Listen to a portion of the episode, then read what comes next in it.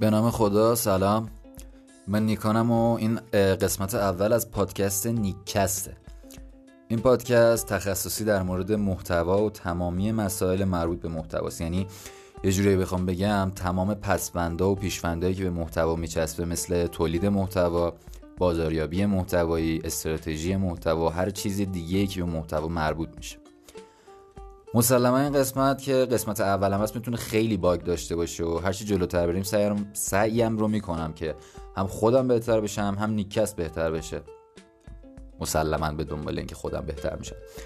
خیلی عادت ندارم به این اسم ولی خب پیشنهادی دوستان بود تو توییتر و اینستاگرام. تنها اسمی بود که یه نفر توی اینستاگرام و یه نفر دیگه توی توییتر پیشنهاد داده بود. خوشم اومد. کوله باحاله.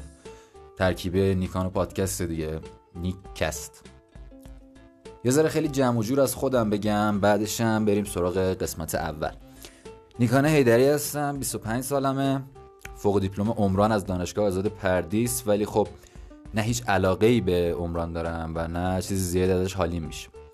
الان سربازم سرباز زندانم خدا رو شکر آخراشه. یک سال قبل از اینکه برم خدمت مقدس سربازی با اینکه محتوا اصلا چی هست آشنا شدم. و بعدش به دنبال اون با تولید محتوا بازاریابی محتوا یا استراتژی محتوا در حد دانشی که الان دارم آشنا شده تاکید می‌کنم در حد دانشی که الان دارم. این پادکست فاز استاد شاگردی توش نیست اصلا چون هیچ ادعایی ندارم بازم اصلا. فقط می‌خوام چیزایی که بلدم و یا دارم یاد می‌گیرم رو به روون ترین شکل ممکن تو این پادکست بیان کنم و بگم. خب به نظرم از مختصر بیشتر شد معرفیم. حالا هرچی جلوتر بریم قطعا بیشتر با هم دیگه آشنا میشیم. بریم سراغ قسمت اول. تو این قسمت و احتمالا چند قسمت بعدی می‌خوام در مورد سواد رسانه صحبت کنم. احتمالا این به عبارت سواد رسانه رو زیاد شنیده باشید. من خودم قبل از این داستان ها زیاد میشنیدم. چندین سال قبل حتی. و می‌دونستم که چیز خیلی مهمیه. اینکه چند وقت پیش دوره مسیر بازاریابی محتوا رو که به کوشش مهدی بیگدلی دوست داشتنی واقعا تهیه شده بود خریدم. و اولین بخش این دوره تماما ویدیوی مربوط به سواد رسانه بود media literacy. ده تا قسمت تقریبا ده دقیقه و واقعا جذاب از Crash Course.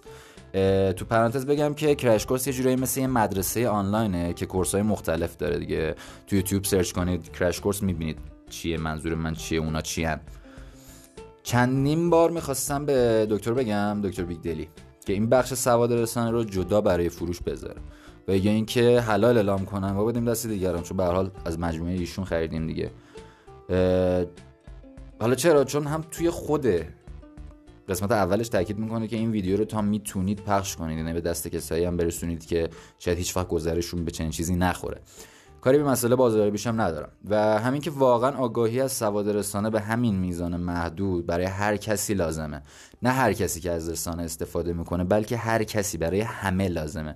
حالا دلیلش رو جلوتر متوجه میشید قبل از اینکه برم تو داستان سواد رسانه ای که قرار راجعش صحبت کنیم دوست دارم محتوا رو تعریف کنم. به عنوان اولین تعریفم توی پادکست نیکست که میگم اختصاصی محتوا انقدر تعریف های متفاوتی از محتوا توی فضای دیزی...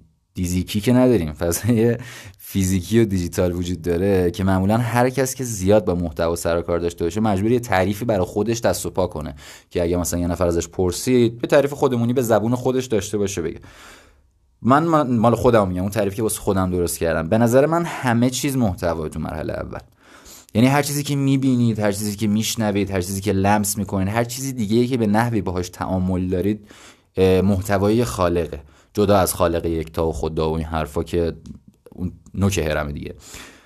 مثلا همین پادکست محتوای صوتیه که خالقش منم این پادکست کجا پخش میشه منتشر میشه؟ فرض می‌کنیم مثلا Castbox Castbox خودش محتوای مؤسسشه کسی که Castbox رو درست کرد. همه چیزم هم همینجوری دیگه. میز چوبی محتوای نجار صندلی آهنی محتوای آهنگر دیگه خودتون تا تش برید. میگم نظر منه. فکر نمی کنم نقص کننده تعریف مشخص و درستی باشه. اگرم هست اساتید بگن که من از این نادونی خودم نجات پیدا کنم. ولی اگه بخوایم یه ذره نیچ کنیم یعنی یه خورده ببرم گوشه تر این تعریف محتوا رو محدودش می‌کنم به اینترنت. بازم تمام چیزی که تو اینترنت می‌بینیم محتوا. سایت مثلا خودش محتواست خالق سایت اونیه که سایت رو بالا. قالب سایت محتوایی که طراح سایت خلق کرده. و حالا میگم همش همین جوری یه کلیت اینجوری داشته باشید دیگه. به طور کلی اینترنت و تمام پلتفرم ها ظرفن.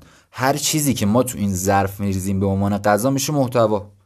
هر چیزی از تماس با مایی که گوشه بالای سمت چپ سایت وجود داره تا مثلا پربازدیدترین بلاگ پست و ویدیو پست شبکه های اجتماعی هر چی. همه محتوا محتوا رو نباید محدود به متن و نوشته بدونیم. گرچه نباید فراموش کنیم که پایه و اساس تمام انواع محتواها نوشتنه. اینم اینم یادتون نره چون خیلی مهمه. بعدا زیاد باش کار داریم. حالا هدف از اینکه محتوایی تولید میشه چیه؟ اینکه پیامی منتقل بشه. همون تماس با ما داره میگه آقا اگر با ما کار دارین از طریق از این راه ها می‌تونی کانکت شید به ما. پیامی که می‌خواد منتقل بکنه اینه.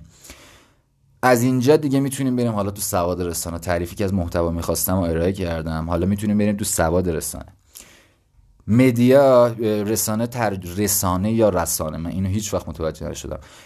ترجمه کلمه مدیا یا میدیاست. با لحجه تر بخوایم بگیم تازه از اون اومدیم. میدیا. لغت انگلیسی رسانه از از کلمه میدیوم میاد. میدیوم یعنی چی؟ شیوه و متدی که یک پیام مخابره میشه. یعنی یه پیام از سازنده می‌رسه به گیرنده. همون محتوایی که یه پیام می‌خواد منتقل کنه از طرف سازندهش منتقل میشه به گیرنده. توی مدیا یا رسانه منتقل میشه. با این اوصاف همه چیز رسانه است. اون که می‌گفتم همه چیز محتواست رو خودم می‌گفتم. این که میگم همه چیز رسانه است رو تو کورس سواد رسانه داره میگه. همین کرش کورس. بازم نقص کننده هم نیستم به هیچ عنوان. محتوا سرنشینه. رسانه ماشینی که سرنشین رو به مقصد میرسونه. و واقعا هم وقتی با این تعریف رسانه نگاه می‌کنید همه چی رو میشه رسانه دونست. از تابلوها و چراغای راهنمای رانندگی که دارن یه سری پیام رو در مورد قوانین رانندگی کردن منتقل می‌کنن تا چیزایی که از قبل به عنوان رسانه می‌شناسین و میشناختین و تلویزیون رادیو اینترنت روزنامه نمی‌دونم کتاب هر چیز دیگه که این, شکلیه. همشون رسانه است چند دقیقه قبل گفتم داشتن حداقلی از سواد رسانه برای همه لازمه. نه فقط اونایی که با رسانه سر و کار دارن. فکر کنم حالا مشخص بشه که چرا میگم برای همه. چون همه افراد خواه یا ناخواه دارن رسانه استفاده می‌کنن. تو آمریکا میانگین استفاده هر فرد بزرگسال از انواع رسانه 10 ساعت. تو ایران که آمار رسمی نداریم. واسه همین مجبوریم با آمارای کشورهای دیگه مثل آمریکا استناد کنیم. خیلی هم متفاوت نمی‌تونه باشه. شاید مثلا در حد یه مقدار خیلی کمی ور. حالا اینجا یه داستان باحال تعریف کنم تو پرانتز. یه شب داشتم قسمت اول همین سواد رسانه رو به دو تا دوستام نشون می‌دادم تو گوشی. یکیشون خوب خیلی خوشش اومد جذاب بود واسه واسه اون یکی ولی وسطش کلاشی کرد تو گوشیشو یعنی حال نکرده دیگه. بعد آخر سر اینکه خوشش اومده بود از اون یکی پرسید تو نظر چی بود؟ گفت من سواد رسانه رو دارم نیازی ندارم بهش.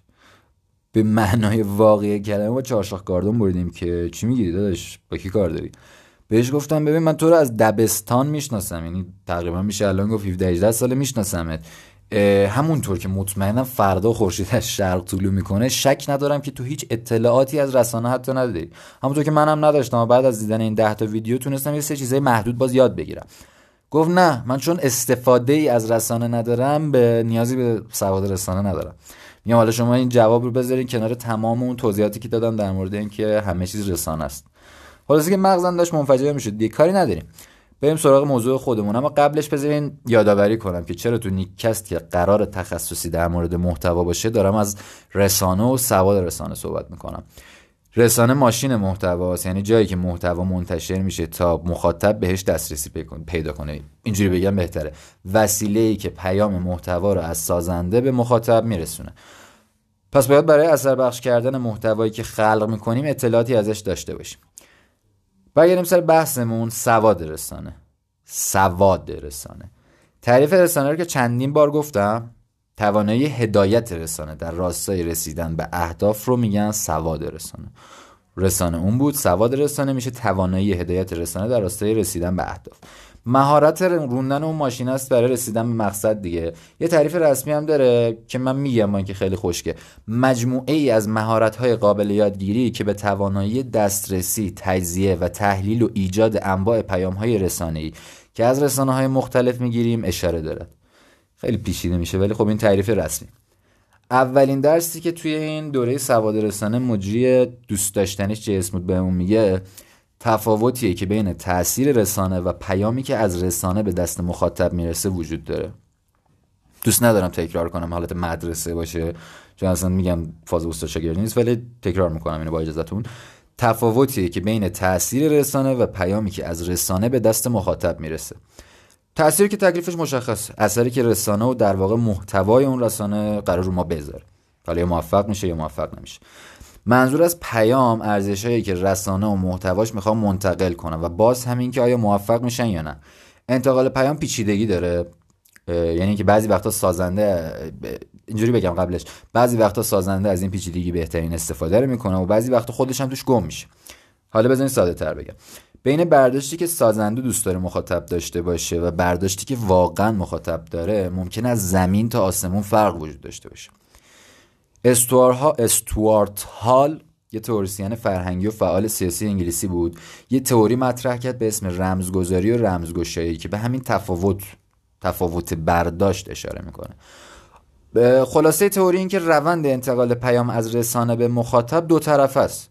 یعنی همون که قبلتر گفتم مخاطب بسته به شرایط و متغیرهای گوناگون ممکنه برداشت های مختلفی از پیام رسانه داشته باشه که اصلا کاملا متفاوت باشه با اون پیامی که رسانه می‌خواسته منتقل کنه. این تئوری میگه که همه زبونا رمزگذاری شدن. حالا این یعنی چی؟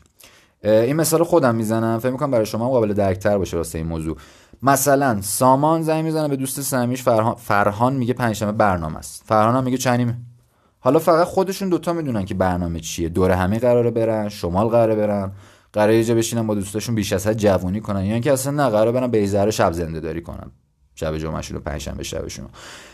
نفر سومی که هیچ اطلاعی از برنامه های سامان و فرهان نوع مکالمه هاشون و روابطشون نداره نمی‌تونه منظورشون رو از برنامه و حتی شاید لغت چینیمی که فرهان استفاده می‌کنه بفهمه. اوکی داد فرهان گفت نه حال ندارم نمی‌دونم بعدم میام. هر چیزی می‌تونه باشه. شاید معنی چنی حتی ندونه.